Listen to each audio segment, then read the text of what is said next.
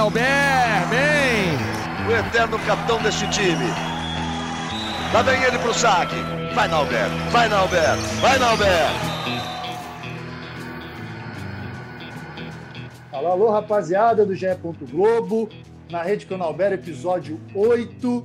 Muitas notícias, bate-papo com o Lucarelli, várias novas informações sobre o voleibol. E comigo, nesse papo, nessa resenha sempre gostosa aqui, meu amigo Marco Freitas, Marquinho. Sempre bom ter ele aqui.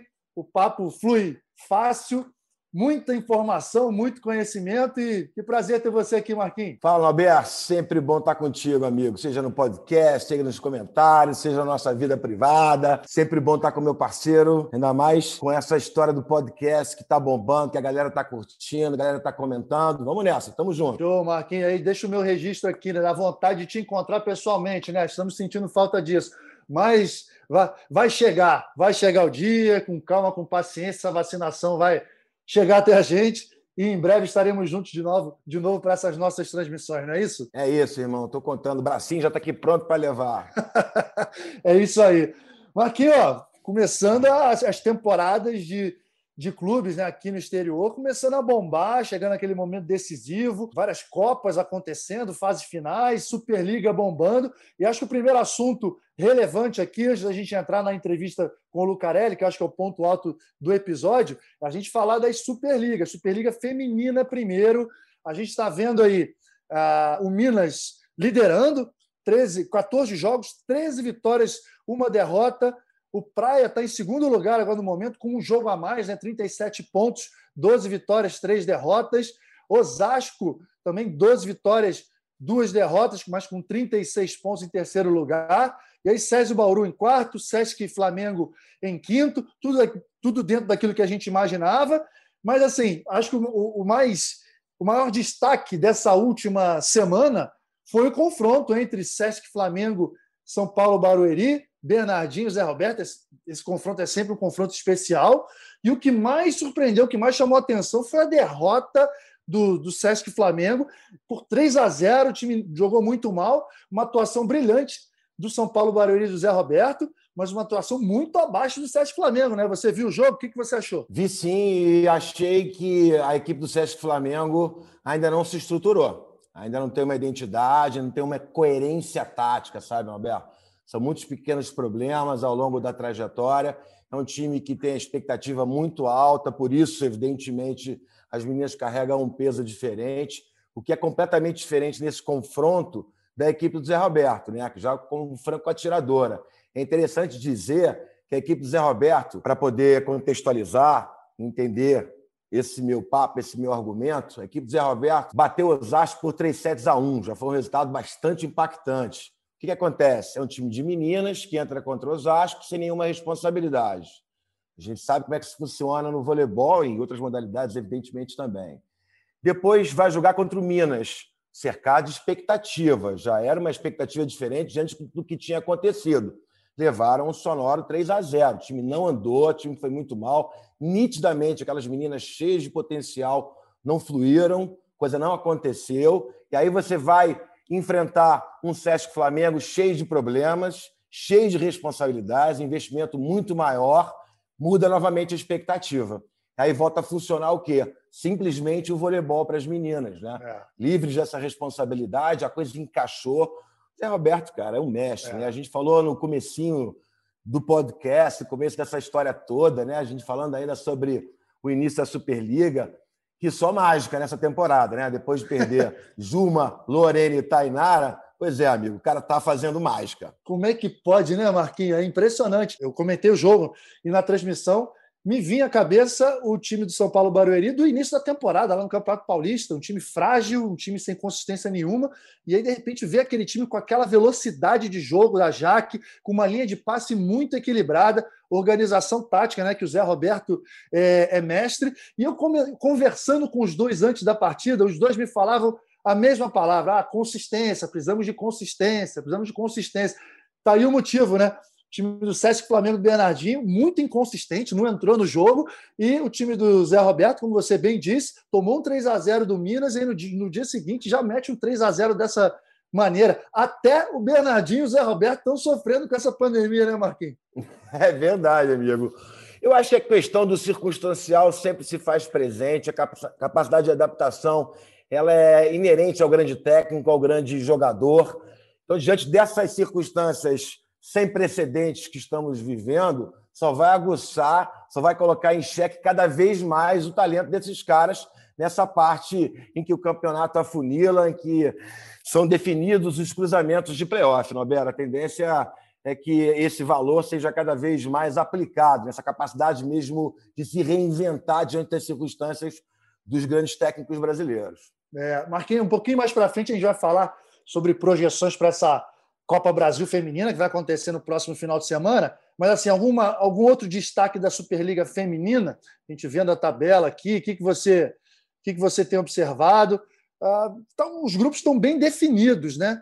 A gente vê que assim, não tem muita surpresa diante de, de todas as expectativas que a gente criou. Tem algum time revelação, algum time que está su- te surpreendendo positivamente, além do São Paulo Barueri, que a gente falou? Talvez o Curitiba. Curitiba, né? Vem apresentando um... um nível de voleibol assim, um pouco acima do esperado, né? Também pouquíssimo investimento, o time teve uma série de problemas na última temporada para se manter vivo na elite do voleibol brasileiro. Então, diante, voltando a falar das circunstâncias, me chama muita atenção, né? Ivna muito bem, jogando muito Sim. bem, pontuando como ela sempre fez, mas ali carregando uma responsa grande, né? A maioria das bolas vai para ela e ela está ressurgindo para o cenário, né? Fica aí, com certeza, com asterisco para as grandes equipes, para que ela retorne para uma das grandes equipes do voleibol brasileiro. É, estou de, de acordo contigo. A equipe de Curitiba, a gente já fez algumas, algumas transmissões, né, no Sport T V, e um time bem organizado, um time que dá trabalho para todo mundo. Acompanhamos o Super, super Vôlei, foi tanto Super, Super Copa, Superliga, para o Super Vôlei lá em Saquarema. E aí elas deram um trabalho tremendo para para o Praia, né, no jogo de quarta de final. Estou contigo. Vamos ver aí o que, que acontece aqui para frente.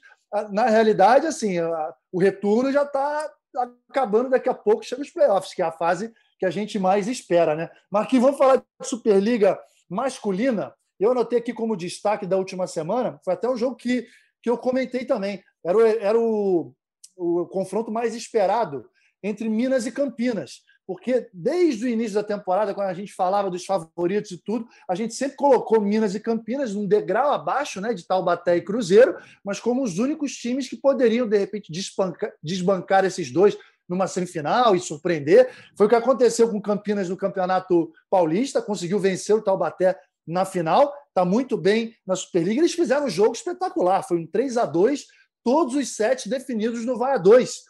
O quinto set, não sei se foi dezessete a quinze ou dezoito a dezesseis, enfim, só sei que todos os sets foram com a diferença mínima de dois pontos. Escobar, trinta e sete pontos. Leandro Vissoto, vinte e nove pontos. São dois times que Taubaté e Cruzeiro tem que ficar muito atentos, né? Rapaz, eu ia te perguntar agora, você está gravando o podcast do Sport T V, que aquele jogo não acabou ainda não, né? Cara, olha só. Impressionante, cara. Três horas de jogo, quase. Há muito tempo que eu não via um jogo tão longo. Tão Parece até jogo com vantagem, né? Parecia jogo com vantagem.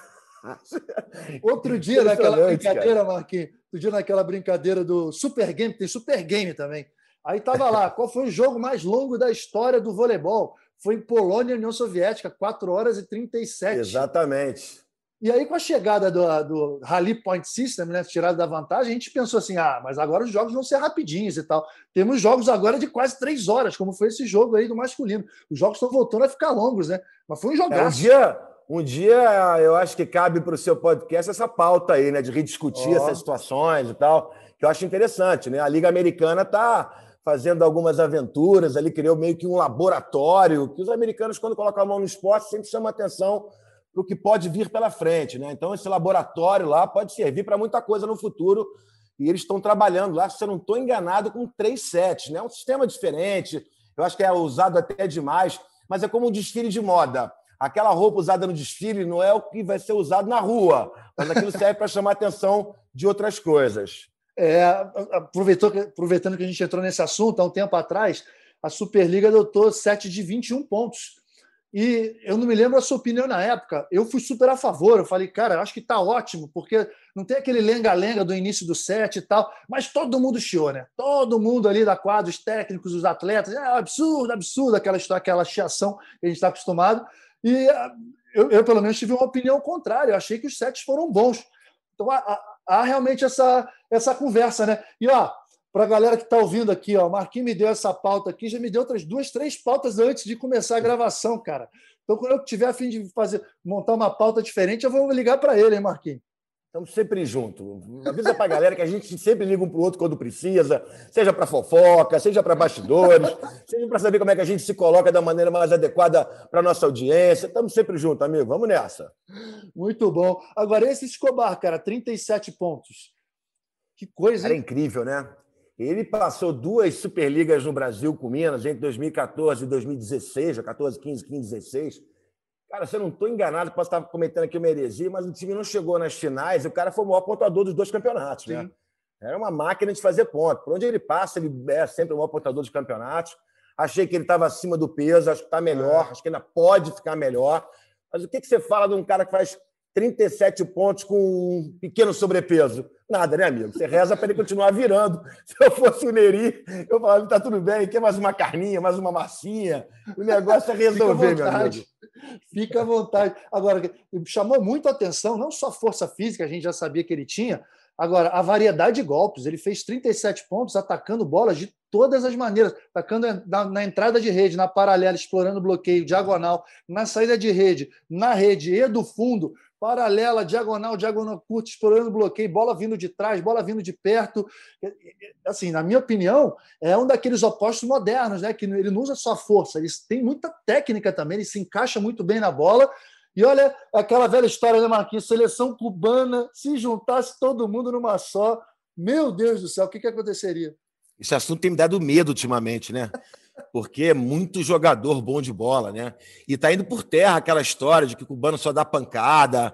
Você vê o Irrezuelo, aquela temporada melhor, os cubanos evoluindo muito na recepção, eles criaram ali uma filosofia de desenvolvimento para os líberos, que já dá um outro credenciamento para o time, entendeu? É, esse papo aí é assustador, amigo. Vamos deixar para lá, vamos concentrar em toque, torcer para que aconteça. De... O problema é deles, depois a gente vê isso. Pois é, já tem, eu não sei qual a última, qual a última notícia, você que, que é super bem informado, de repente você sabe alguma coisa a mais do que eu, mas ah, já há uma ideia e eles já querem é, colocar todos os... Já querem permitir, né, que todos os cubanos espalhados pelo mundo, não aqueles que foram... que, que se naturalizaram já, no caso o Leal brasileiro, o Leão polonês, mas todos aqueles que ainda são cubanos mesmo, botar juntos numa seleção. Eles já estão pensando em permitir. Para falar a verdade, já permitiram o que seria para o próximo ciclo olímpico. E aí? Exato. O pré-olímpico o Simão já jogou, né? Mas uhum. tinha mais gente para chegar, né? Porque tem uma série de problemas. Teve aquele problema lá na Finlândia, se eu não me engano foi na Finlândia. Tem um monte de, de, de detalhes ali, mas fato é que já existe uma boa vontade de revisão nesse sentido, que já começou na prática, né, com o Simão como capitão da equipe no pré-olímpico, acabaram batendo ali, não conseguiram é, avançar, mas, de qualquer maneira, é uma tendência. Né? Para a nossa sorte e para a sorte da Polônia, os principais jogadores já estão com o Brasil e com a Polônia. Com o Leal e com o Leão, eles não vão poder contar mais não, amigo.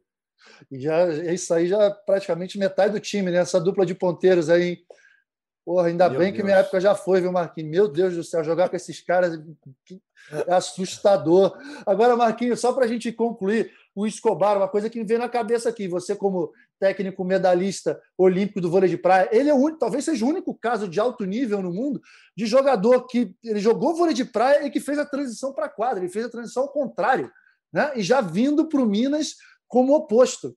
Isso bate completamente com o que você falou sobre ele, né? Essa versatilidade dele, você conhece muito bem os dois tipos de esporte, né? Que eles são bastante distintos, apesar de ser voleibol, mas tem características muito próprias, né? E uma delas é a exigência da versatilidade, né? Então, acho que isso aí, com certeza, agregou tecnicamente para ele. Eu me lembro, você também acompanhou de perto, o quanto o Giovani evoluiu nesse sentido, né? Em termos de técnica, de habilidade. Toda a razão. O Giovani sempre foi muita força, né? Aquele, aquele saque que dá o título é um saque de encaixe de praia, né? aquele que você lança para dentro e dá na orelha da bola ali buscando a linha, ele é um saque clássico do voleibol de praia. Então, assim, eu acho que se você souber aliar essas duas modalidades, como os americanos muito bem fizeram nos anos oitenta, sim, aquela seleção americana, bicampeã olímpica e campeã mundial que ganhou tudo nos anos oitenta, todos os jogadores profissionais casca grossa mesmo daquela seleção, Pat Powers, Kurt Kiran, eles jogavam na praia o voleibol profissional e a temporada do Campeonato Italiano. Então, se você souber tirar disso, acho que tem muita coisa para agregar. Por exemplo, para a gente poder matar esse assunto e voltar numa outra oportunidade. Eu acho que o voleibol de quadra precisa desenvolver muito, Nobela, a defesa alta. É. A defesa alta, você ganha muito espaço aprendendo a defender em cima. Uhum. Quanto mais você recua, mais espaço você gera. Se você avança, segura em cima, você minimiza muito os espaços da quadra. Então, eu acho que tem muita coisa que você pode ainda tirar um do outro, entendeu? Tirar um do outro. Não, é fantástico, Marquinhos. Esse é um assunto fascinante. E o bom de estar com o Marquinhos é isso, né? Porque a gente... Eu tinha um roteiro aqui, já fugi do roteiro, mas eu estou adorando isso. Vambora, vambora, vambora. Desculpa aí, irmão. Vamos nessa. Desculpa não, de jeito nenhum, porque eu quero complementar. Você lembrou do Giovanni? E é, e é muito pertinente, cara. Ele era força pura. Quando ele veio, depois daquela, daquele período que ele jogou com o Tandy na praia, e aí fez aquele ciclo olímpico de dois mil e um, dois mil e quatro, ele era outro jogador tecnicamente. Ele tinha um controle de fundamentos muito melhor. E aí, assim, contando até o meu exemplo, eu fiz também, né, essa transição para a praia e depois para a quadra. Infelizmente, por contusões, enfim, meu corpo não aguentou. Mas, assim, tecnicamente, aproveitei muito, cara. A questão da defesa alta, a questão do domínio da manchete, que assim, sempre foi um ponto forte meu, mas com os saques a cento e vinte, cento e vinte e cinco, é normal que você tenha aquela tendência a botar alta no meio da quadra. E quando eu vim da praia, eu tinha aquela técnica de amortecer, amortecer e botar a bola perto, assim, coisa que é bem da praia. Então, é, é bem legal esse assunto. Outro, outro assunto para um podcast no futuro, Marquinhos. É outro bom que assunto. Esse podcast, meu amigo, eu tenho certeza que contigo aí vai muito longe ainda. Vai faltar oportunidade para a gente discutir. Muito bom. Marquinhos, ó, bati um papo com o Lucarelli. Olha, é, foi um papo muito legal, muito legal mesmo, porque uh, eu queria... Não tinha conversado com ele ainda, depois que ele foi para a Itália. A gente sabe que foi uma temporada de adaptação muito difícil, cheia de adversidades, né? Problema pessoal seríssimo, a perda do pai, uh, Covid, enfim, além de todas as, as, as adversidades que envolvem uma adaptação a um outro país. Mas conversei com ele, ele está ótimo, e a gente vai escutar essa entrevista com o Lucarelli aqui, nosso garoto de ouro, e foi muito legal. Espero que vocês gostem. Já já a gente volta para repercutir tudo o que ele falou. Bom, estou aqui com o Lucarelli, nosso grande Lucarelli. Há muito tempo que eu não falava com ele, sempre uma grande alegria. Cara, que, que bacana te ver. Que bacana te ver brilhando no campeonato italiano. Tem chamado muita atenção, as notícias têm chegado. Cara, obrigado por aceitar o convite. Eu sei que vocês estão na correria, muitos jogos, mas obrigado por aceitar o convite, conversar comigo aqui no meu podcast, cara. Nada, sempre um prazer. É, você foi um dos caras que sempre é, puxou minha orelha para vir jogar aqui na Itália. É... é, então, não, prazer falar com você, Naná. Uh, Luca, e é justamente isso que eu iria começar a falar, né? Quanto que eu, que eu insisti, que eu queria que você... Uh, jogasse no campeonato italiano, quanto que você uh, se, uh, poderia se tornar um jogador mais forte, mais maduro. E, no fim das contas, né, cara, é bom a gente falar dessa chegada sua na Itália, que, para uma primeira temporada, situações adversas. Infelizmente, né, cara, a gente teve a perda do seu pai, nossas condolências ainda, não tinha falado com você ainda, para toda a sua família. Você estava aí na Itália. Covid, quer dizer, uma série de adversidades e logo numa primeira temporada, uma temporada de adaptação. Como você está? Como foi esse início? Que tipo de apoio você recebeu do time? Enfim, um cenário que eu imagino que não tenha sido muito fácil, né? É, foi, foi complicado. Quando eu cheguei aqui na Itália, a situação até parecia melhor, né, em relação ao Brasil, a questão do Covid, tava, as coisas estavam acontecendo bem melhor aqui. É, então, o primeiro mês eu consegui, a gente conseguia jantar, conseguia ir no Lago de Garda, que é aqui perto, então a gente tinha final de semana, a gente conseguia fazer alguma coisa. É, depois de um mês, começou a, a fechar tudo de novo por aqui. É, e logo depois desse mês também veio o falecimento do meu pai, que foi um momento completamente estranho. Fiquei um pouco perdido, assim, não sabia ao certo o que fazer, não sabia se eu ia, não sabia, não, não, era muito, era muito uma decisão muito grande para ser tomada muito rápido. Sim. É, porque a única opção que eu tinha era pegar um voo tipo três, quatro horas depois que eu fiquei sabendo. Então foi tudo muito rápido.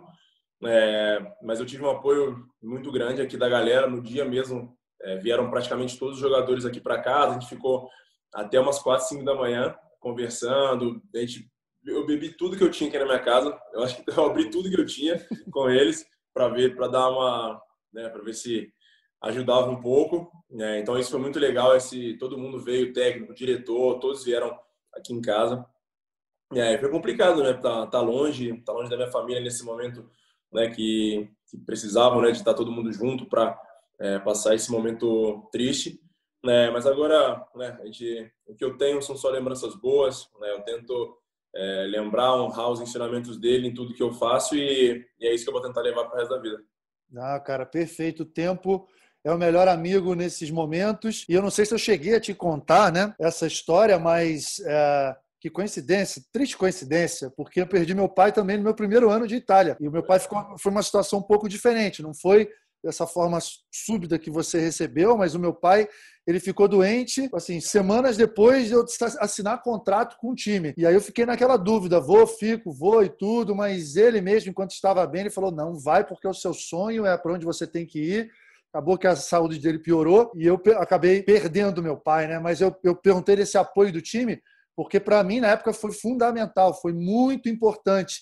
Muita gente chegou a comentar comigo, ah, lá na Itália ninguém está nem aí para os estrangeiros e a gente é mal recebido, e que, que e eles, eles põem uma pressão, uma cobrança muito grande, mas não são, não são parceiros, isso e aquilo, escutei muita coisa. E o que eu senti foi totalmente diferente, totalmente. Eu tive um apoio absurdo, vim para vim para o Brasil, fiquei aqui...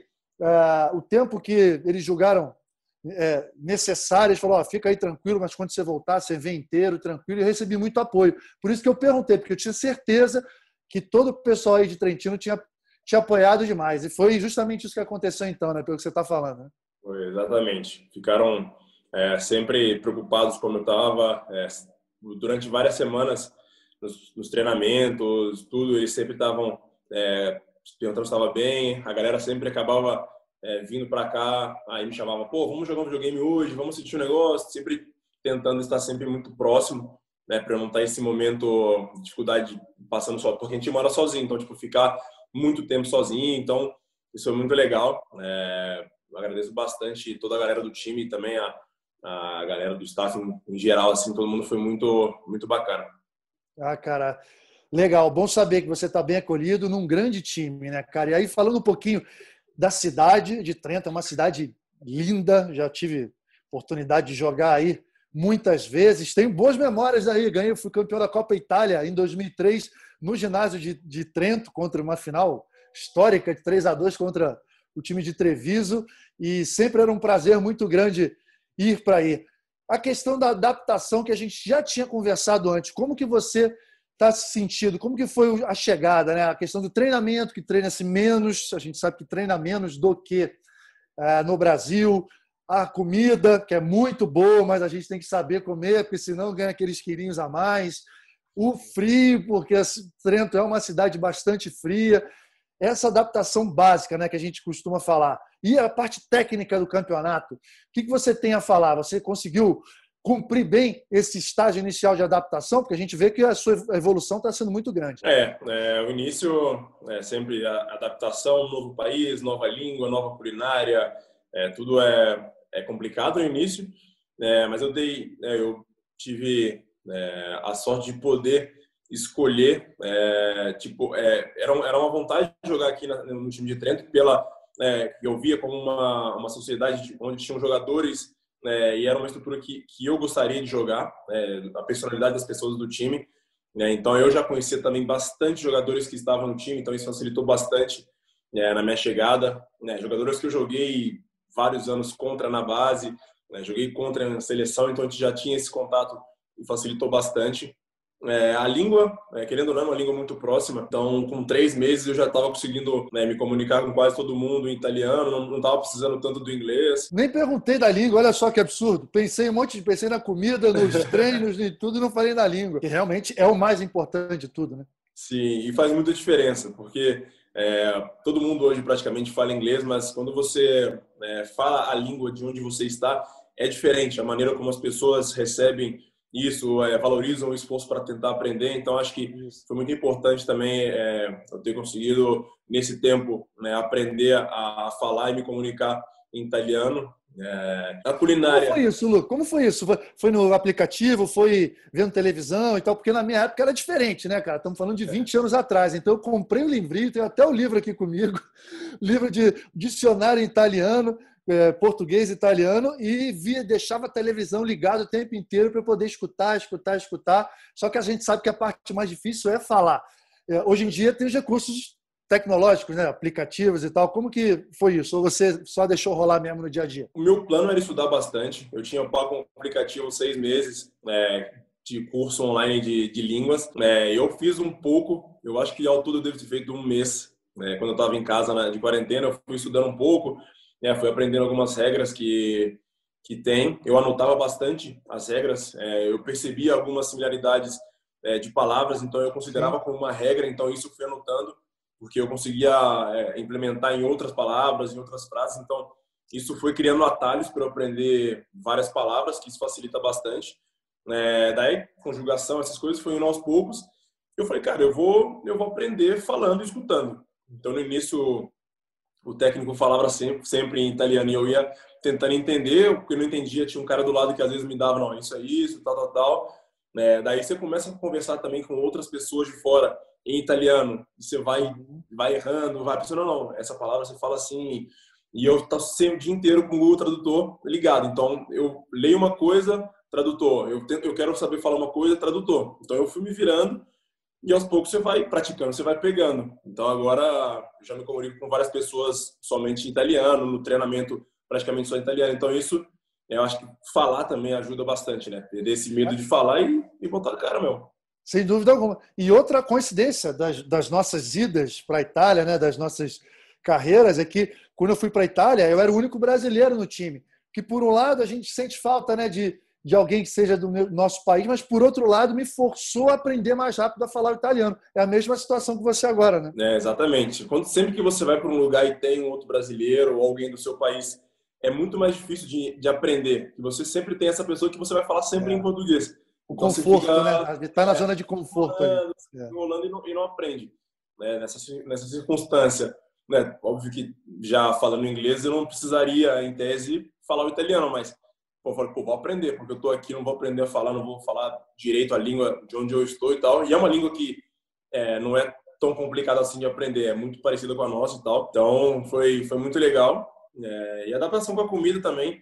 É, é muito difícil não ter o arroz e feijão todo dia. No início é, é estranho não, não ter, porque eu comi a minha vida inteira arroz e feijão, farofa. Então isso é, no início é complicado. É, mas a gente tem um acordo com um restaurante que é aqui perto, então a gente sempre vai ali para almoçar. Então a gente come, come bem ali. É, e eu, por incrível que pareça, eu perdi. Eu consegui chegar num peso que eu fazia uns seis anos que eu não alcançava. Olha! Então... Eu acho que para mim funcionou ao contrário. Eu consegui é, manter uma rotina de alimentação legal, é, ingestão alcoólica, tudo eu consegui controlar bem. E eu, uhum. eu, de quando eu cheguei aqui até hoje eu perdi cinco quilos. Então, olha só, cara. É um peso que fazia tempo que eu não conseguia alcançar. Então, acho que, querendo ou não, a pandemia também ajudou, né? Que a gente não vai para restaurante comer, a gente não sai para dar uhum. aquela, para beber um pouco com os amigos. Então, isso diminui também. É, ajudou bastante a manter. Então, por esse lado, foi até legal. Agora, os treinamentos, uma vez por dia. Na minha época, a maioria dos times fazia um treinamento só com bola e duas ou três vezes por semana, pela manhã, parte de musculação. É assim também no Trentino? Ou vocês já começaram a treinar duas vezes por dia? Algumas vezes a gente fez dois treinos por dia, né? Numa época que a gente estava fazendo bastante treino de saque de manhã, então ele estava fazendo academia e saque de manhã e o treinamento coletivo à tarde, né? Mas agora a gente voltou a fazer, a gente estava tendo muito jogo, então era impossível fazer esse tanto de treinamento, é, mas o treino da tarde é bem intenso, é, a gente treina, eu saio do treino da tarde sempre esgotado. Então, acho que a intensidade, é, sempre eu também escutei bastante que a intensidade dos treinos poderia ser que eu sentisse que era, que era menor, mas tem sido bem intenso, tenho gostado bastante da intensidade. É, o nível do campeonato, isso óbvio, é, é, é muito alto. Esse, é, essa exigência de sempre ter que jogar muito bem, porque independente do time de classificação, uhum. é, se você não jogar o seu melhor, o jogo vai complicar, então é, é complicado, tem que sempre estar no, no seu melhor. Você, já entrando na parte técnica do campeonato, você falou que para mim é a maior diferença, né, do campeonato italiano para a Superliga. A Superliga melhorou bastante, mas a gente sabe, né, que em muitos jogos a gente pode entrar naquele nosso ritmo, fazer o que a gente está acostumado a fazer sem, sem tanto esforço assim e vencer. Na Itália é diferente, né? Deu mole para o último lugar, você acaba perdendo. Tem sempre um, um estrangeiro, um cara que faz muito ponto, um cara que saca muito. São times muito fortes, mais, são mais fortes no geral. Você tem percebido isso também? Toda, todo jogo é uma final. O que você tem ganho tecnicamente em relação a essa circunstância? É, eu acho que... É, jogar num campeonato que tem um nível de exigência assim é praticamente como fazer uma temporada de seleção, que você é. vai enfrentar seleções, você vai enfrentar os melhores jogadores de um país. Então, com certeza, todo jogo vai ser difícil. E aí, se você não jogar bem, é, você se complica, pode perder. Então, é, é essa semelhança. É você tá, está num campeonato que, se você der mole, é, entrar, né, meio, aquele jogo meio morno, e eles estiverem num dia de confiança, com certeza vai ser complicado. Então, isso é uma coisa que, que faz sempre é, se dedicar bastante. Você se prepara sempre muito bem para todos os jogos. Não tem aquele, aquele dia que você fala, pô, amanhã tem um jogo mais fácil, dá para dar uma relaxada. Então, isso uhum. é uma coisa que, que é muito bom. Então, tecnicamente, você está sempre no seu, tentando no seu limite. Então, isso para evolução é, é sempre muito bom. É, a questão de técnica de evolução, eu acho que, que eu mais sinto, com certeza, foi a recepção. É, uhum. Eu, particularmente, até eu... estou mais surpreso é, do meu rendimento de recepção aqui.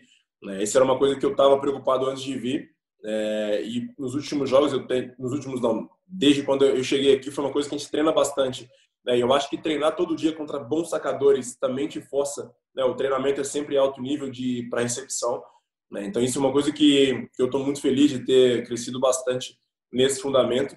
E espero continuar crescendo e, com certeza, isso só, só agrega ao voleibol. Todos os times aí sacam muito, né? É uma diferença grande. Então, e, e na realidade, uh, eu imagino que você, como mesmo já chegando consagrado campeão olímpico, primeira temporada na Itália, você tenha sido muito testado nessa questão da recepção.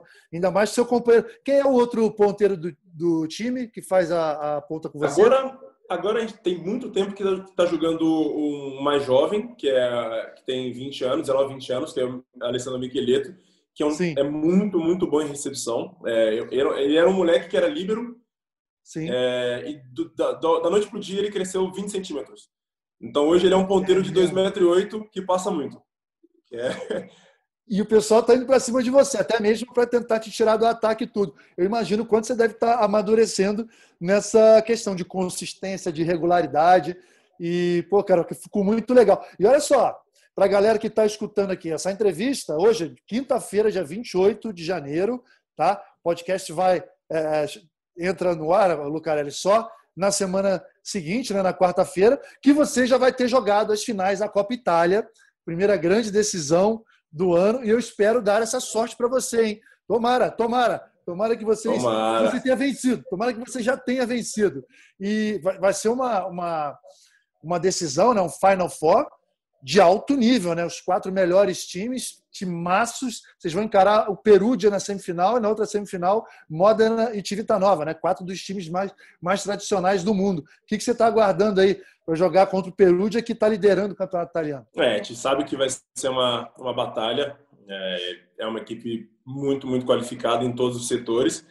É, a gente sabe que para ganhar o jogo, vamos, a gente tem que continuar é, nesse nível de, de atenção e, e, e nível de jogo que a gente tem apresentado nos últimos jogos e, se quiser, até um pouco mais, que eu acho que é, é, um, é um time que está acostumado também a jogar decisões, que é o Perugia. Então, eles, com certeza...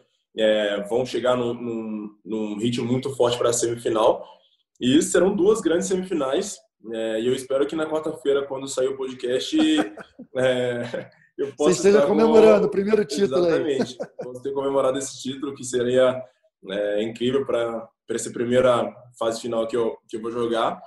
Então, que, que traga sorte. Ah, maravilha. Só para a gente contextualizar, né? Hoje, dia vinte e oito, dia da gravação, o Trentino está em terceiro lugar no Campeonato Italiano, quarenta e quatro pontos. Perugia lidera com cinquenta e dois, Civitanova em, em segundo com, com quarenta e nove.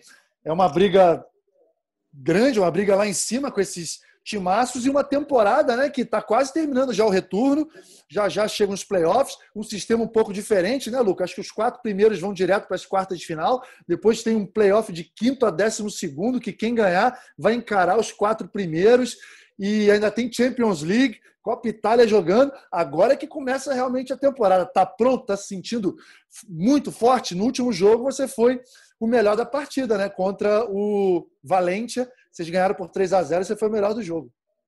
É, o, o agora daqui para frente, esses últimos, esses próximos quinze dias, a gente vai ter uma sequência de jogo bem puxada. É, a gente estava falando que do dia vinte e sete de janeiro até o dia onze de fevereiro são oito jogos, então é, é bastante coisa para esse período. Né? A gente tem o italiano, a Copa Itália, é, aí a Champions League, que é a segunda etapa do grupo. Uhum. Então, é, é um, são momentos de decisões, né? Porque agora a Copa Itália, a Copa, a fase da, da Champions League é uma fase decisiva também para garantir o primeiro lugar no grupo ou o melhor segundo. Então, são momentos bem decisivos. É, na questão do italiano, né, a gente já está com o terceiro lugar garantido e a nossa briga é para tentar o segundo lugar. A gente sabe que é, é bem complicado. Civitanova é, dificilmente vai perder as duas próximas partidas, então... Não é uma coisa que, no momento, a gente está tá almejando. A gente estava almejando é, buscar esse terceiro lugar e garantir. A gente tem uma diferença agora boa para o quarto colocado, é, que garante também agora o terceiro lugar, já garante a Champions do ano que vem, que é uma coisa que é muito importante também, já uhum. garantir esse, essa vaga na Champions League. É, então, agora é isso. Agora chegou o momento de, de fase final. Né? E eu sinto que o time chega num bom momento. A gente começou o campeonato, né, meio altos e baixos. É, tivemos... É, não estávamos jogando num, num nível muito bom, é, e agora a gente vem de uma sequência de dezesseis jogos é, de vitória, então acho que a gente chega num momento de confiança, um momento muito bom. É, espero que confiança nos ajude a jogar muito bem esse final de semana. Ah, te desejo a maior sorte do mundo, tenho certeza que a nossa seleção, e já entrando no assunto seleção, a nossa seleção vai ganhar muito daqui para frente com o Lucarelli depois dessa temporada, uma temporada de adversidade, mas que certamente vai te fazer um jogador muito mais forte, muito mais sólido e mais é, figurando cada vez mais entre os melhores do mundo. Mas vamos falar de seleção. Você tem mantido contato com o Renan, com a comissão técnica? Ah, como que, como que você está enxergando nessa mudança agora da temporada, a Liga das Nações, que vai ser em sistema de bolha, diferente, e Olimpíada, que a gente espera que aconteça, né? Muitos rumores de que Pode, possa não acontecer, mas que por enquanto está confirmada. Nem pensa nisso ainda, uma coisa de cada vez, ou você já está com, com a cabeça na seleção também? Pensar, pensar, é... obviamente eu estou pensando com certeza muito mais aqui, mas a gente sempre tem, né, essa, é... Os... principalmente agora que tem saído bastante matéria sobre a Olimpíada cancelada ou não, é... a maneira como vão fazer a, a V N L, então a gente querendo ou não, a gente fica sempre por dentro dos assuntos e acaba tendo comentários. Então, dificilmente a gente consegue, né, não pensar é. né, no temporada, na temporada de seleção também. É, eu acho que esse, esse sistema de bolha é, é, o, é o mais correto a se fazer. É o ideal, né? Fazer não, não tem como ser diferente agora. Né, a gente viaja demais com, com esse campeonato. São cinco semanas de viagem, mais a viagem da fase final. Então, imagina o tanto de... de delegação viajando pelo mundo inteiro. Um final de semana tá na China, um final de semana tá na Argentina. Tipo, é muito, é muito perigoso. Então, eu acho que para acontecer deveria ser desse jeito mesmo. Eu acho que era, era a única opção. É, ainda não se definiu o país, mas com certeza, é, quando acontecer, vai ser muito legal. Eu acho que vários países têm condição de fazer é, esse campeonato acontecer.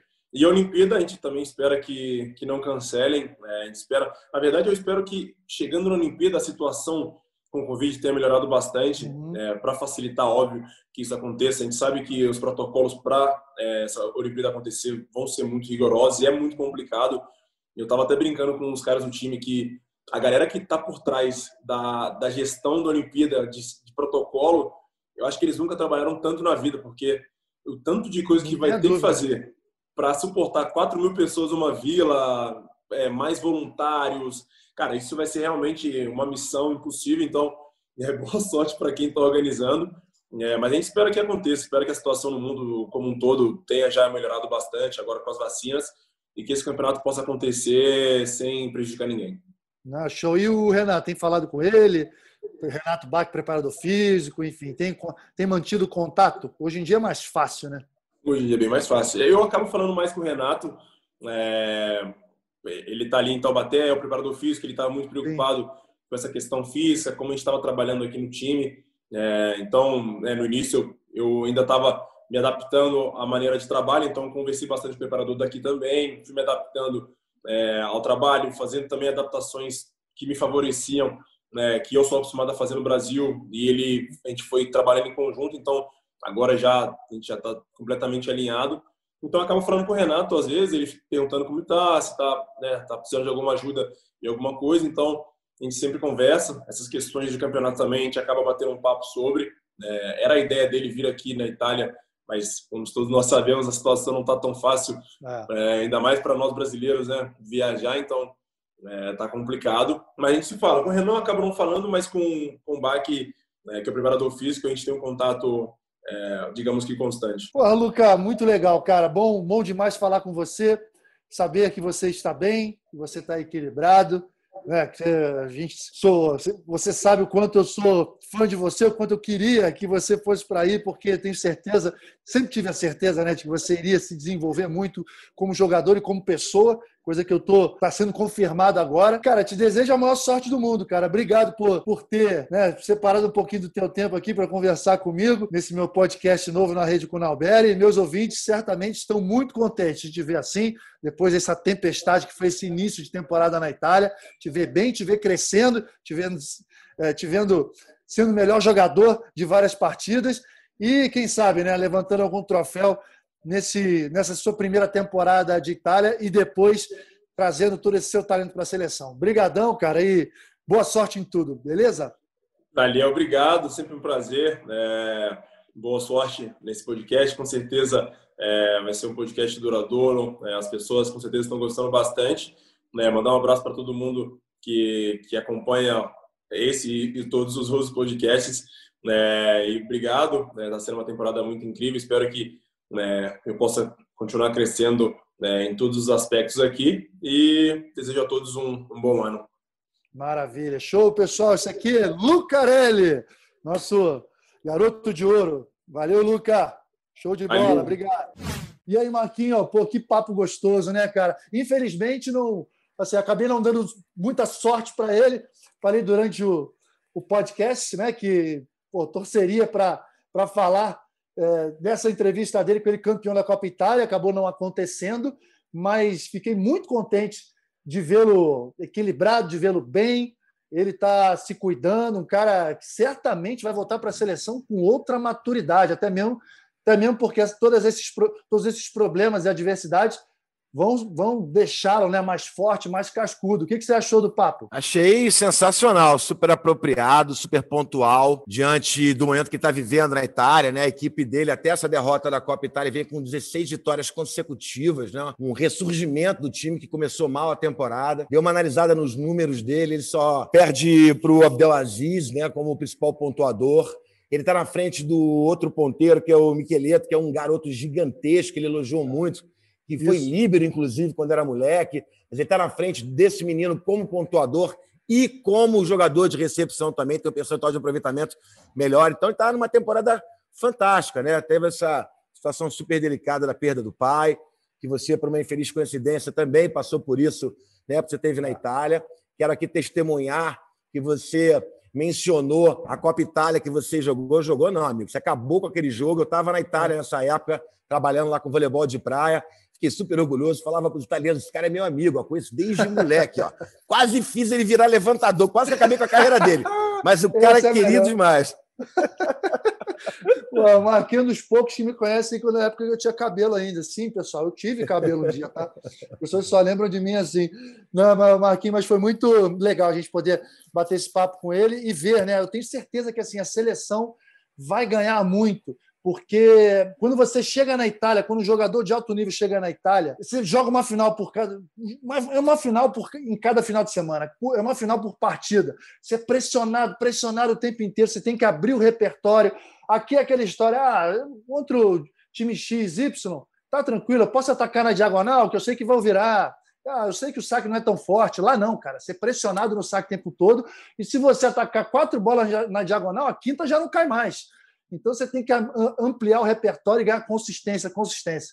Espero que, que o Lucarelli, né, volte, volte muito bem e ajude a seleção brasileira. E aí, ó, falando da Copa Itália, né, Marquinhos? Você já deve ter visto aí, uh, rolou a Final Four da Copa Itália, o Lucarelli, eh, do, o Trentino do Lucarelli perdeu de três a zero para o Perugia na semifinal. O Leão fez, fez simplesmente vinte e sete pontos, oito aces. Impressionante, o Lucarelli fez dez pontos na partida, foi o maior pontuador do Trentino, e na final o Civitanova, do Leal, do Simão, do De Checo, enfim, do, do Juan Torena, ganhou por três a um do Perugia, se sagrando heptacampeão da Copa Itália e bicampeão consecutivo. O Simão foi o maior pontuador com dezessete pontos. Alto nível, né? E aí, quando chegam esses campeonatos lá, a gente fica sempre de olho, porque É a, é a elite, são os melhores jogadores. Muitos deles estão aqui na Superliga, mas são os melhores times do mundo reunidos. E aí, Marquinhos, tivemos agora, no último final de semana, uma etapa do circuito brasileiro de vôlei de praia, né? Uma etapa com resultados surpreendentes. Não pelo título, que a dupla André e Jorge, que está brigando lá em cima, que é líder do ranking, não por eles, mas principalmente pela ausência das duplas olímpicas nas semifinais, né? Bruno e Evandro, Alisson e Álvaro ficaram pelo meio do caminho. E você é, comentou jogos do Sport T V, né? E aí, faz um, um apanhado geral do que aconteceu lá. Como é que foi o, o nível da competição? Primeiro, em relação às duplas olímpicas do Brasil, né? Eles caíram em quartas e em oitavas de final. Foi a segunda vez em seis etapas dessa temporada que isso aconteceu. Na primeira, eles também não chegaram. Eu acho que bate um pouquinho com o tipo de objetivo das duplas, né, Albert? Diferentemente do Jorge e do André, que estão ali, além de ser uma dupla excepcional, do nível das duplas olímpicas, tá? Bom deixar bem claro, é. do nível mesmo. Se fosse aos Jogos, o Brasil também estaria super bem representado por eles. Mas acho que pela questão do planejamento das comissões técnicas, eu acho que seria normal, na primeira etapa, quando ela aconteceu, uma diferença física, né, na questão da preparação, visando um pico um pouco mais adiante. E nesse momento de retomada também, talvez seja um time, sejam times que sintam um pouco mais, né? Você tem jogadores pesados, como o Evandro, como o Alisson, que precisam de um pouquinho mais de tempo de adaptação, essa forçação de barra maior da preparação física no início da temporada para atingir o pico lá no meio do ano nos Jogos Olímpicos. De qualquer maneira, fica uma dica para quem é amante do voleibol de praia, Albert, vale para você, se você não teve oportunidade de assistir a final ainda. Rapaz, a final... Jorge André contra Guto e Arthur Mariano marcou para mim, olha o que eu vou te dizer, uma das Opa. maiores atuações de dupla numa partida que eu vi na minha vida, o Guto e o André. Foi assim, um show de voleibol, se eu não estou enganado, foi um duplo vinte e um a quatorze. Jorge André. Jorge André. Mas, Mas assim, ganharam foi coisa... vinte e um a onze, vinte e um a quatorze, não foi isso? Foi uma um coisa assim, assustadora, Norberto. Qualidade técnica, domínio de, vo... de bola, estava ventando em Saquarema, eles treinam em João Pessoa, né? O Jorge é criado ali. O André de Vila Velha se juntou a esse projeto no comecinho de dois mil e dezenove. Foi lá para o C T Cangaço, que é um C T espetacular, comandado lá pelo nosso querido Ernesto. O C T é uma continuação da história do, do Ricardo Emanuel, né? Então tem muita coisa ali da essência do voleibol de praia. E eles venceram a terceira de seis etapas.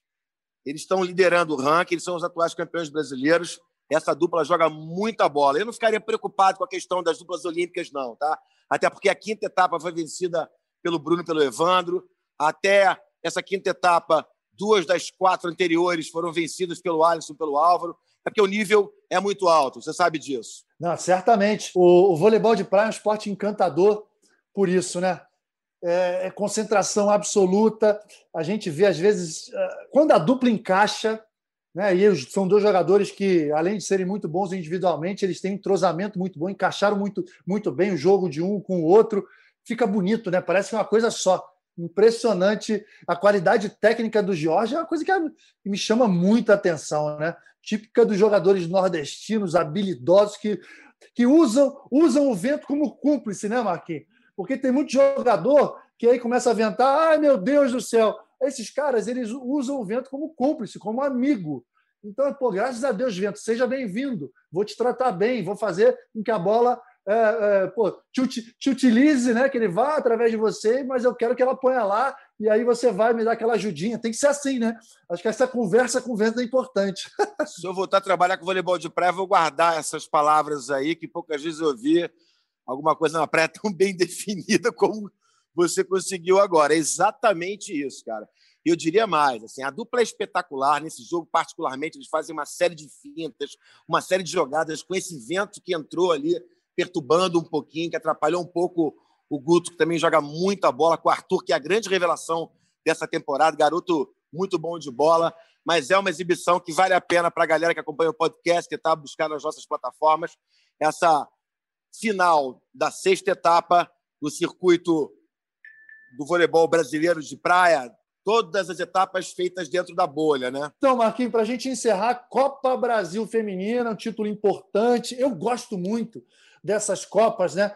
Tem gente que não gosta, tem gente que acha que é perda de tempo. Que nada, cara. Vale título, é jogo bom. A gente acabou de ver aí a Copa Itália acontecendo, os caras comemorando muito. E tem que ser aqui no Brasil também, mesmo porque o campeão ganha vaga para o Sul-Americano, né? E a gente vai ter uma semifinal entre Minas e Sesc Bauru, outra semifinal entre Praia e o vencedor de Osasco e Curitiba. E aí, só para deixar bem claro, bem claro para a galera, o podcast está no ar a partir da quarta-feira, sim, no dia três, mas essa gravação que eu estou fazendo com o Marquinhos no dia primeiro, na segunda-feira. Então, a gente ainda não sabe o resultado de Osasco e Curitiba, que vai acontecer amanhã para a gente e ontem para vocês que estão ouvindo, né? Dia dois. Então, a, o cenário é esse. Quatro dos principais favoritos aí. Tem o Curitiba que pode surpreender. Sesc Flamengo ficou fora, porque perdeu para o Sesc Bauru. Mas seria um absurdo eu falar que o Minas é o grande favorito nessa competição no momento, Marquinhos? É o time que está jogando o melhor voleibol no, do momento no Brasil? É a equipe mais consistente, né? A gente tem aí, por exemplo, Praia, que eu sempre apontei como uma das principais favoritas, que teve um momento ruim ali, mas já voltou a crescer novamente, vem jogando muito bem. Fiz dois jogos consecutivos do Praia que me chamaram a atenção, a intensidade, a concentração. É um time realmente muito forte. E bate exatamente com a tabela de classificação, né? Se o Osasco confirmar o favoritismo, como você bem colocou, está numa segunda-feira. O Osasco, nessa temporada, apesar de ter tido momentos brilhantes, perdeu para Brasília, perdeu para o São Paulo Barueri. Suas únicas derrotas isso. acabaram acontecendo para adversários de menor investimento. Então, é bom a gente ter cautela com isso. isso. Mas, de qualquer maneira, caso o Osasco se classifique, são as quatro equipes mais bem classificadas. Então, bate com o momento das equipes, né? Eu também adoro essas Copas. Fica até uma sugestão da própria C B V, assim como se faz lá na Itália, que você, além de ter ganhado, conhece muito bem o que acontece por lá até hoje. Essas Isso. Copas são feitas nesses ambientes fechados e a cidade que recebe cria aqueles trailers, né? Aqueles lugares de comida charmosíssimos, publicidade para os patrocinadores interessados ali, que é um evento. As equipes. É um, um grande evento. De evento. Todo um final de semana, né? Que exato, tudo. exato. A gente tem que aproveitar melhor isso, a gente tem que é, transformar verdade. esse nosso entretenimento, essa nossa modalidade amada demais pelo Brasil. A gente sabe o quanto repercute o voleibol entre os amantes do esporte, não só os amantes do vôlei, para utilizar um pouco melhor essas ferramentas, né? Tanta coisa pode ser feita para aliar o entretenimento ao redor do espetáculo do vôlei, né? A gente pode crescer muito nisso ainda.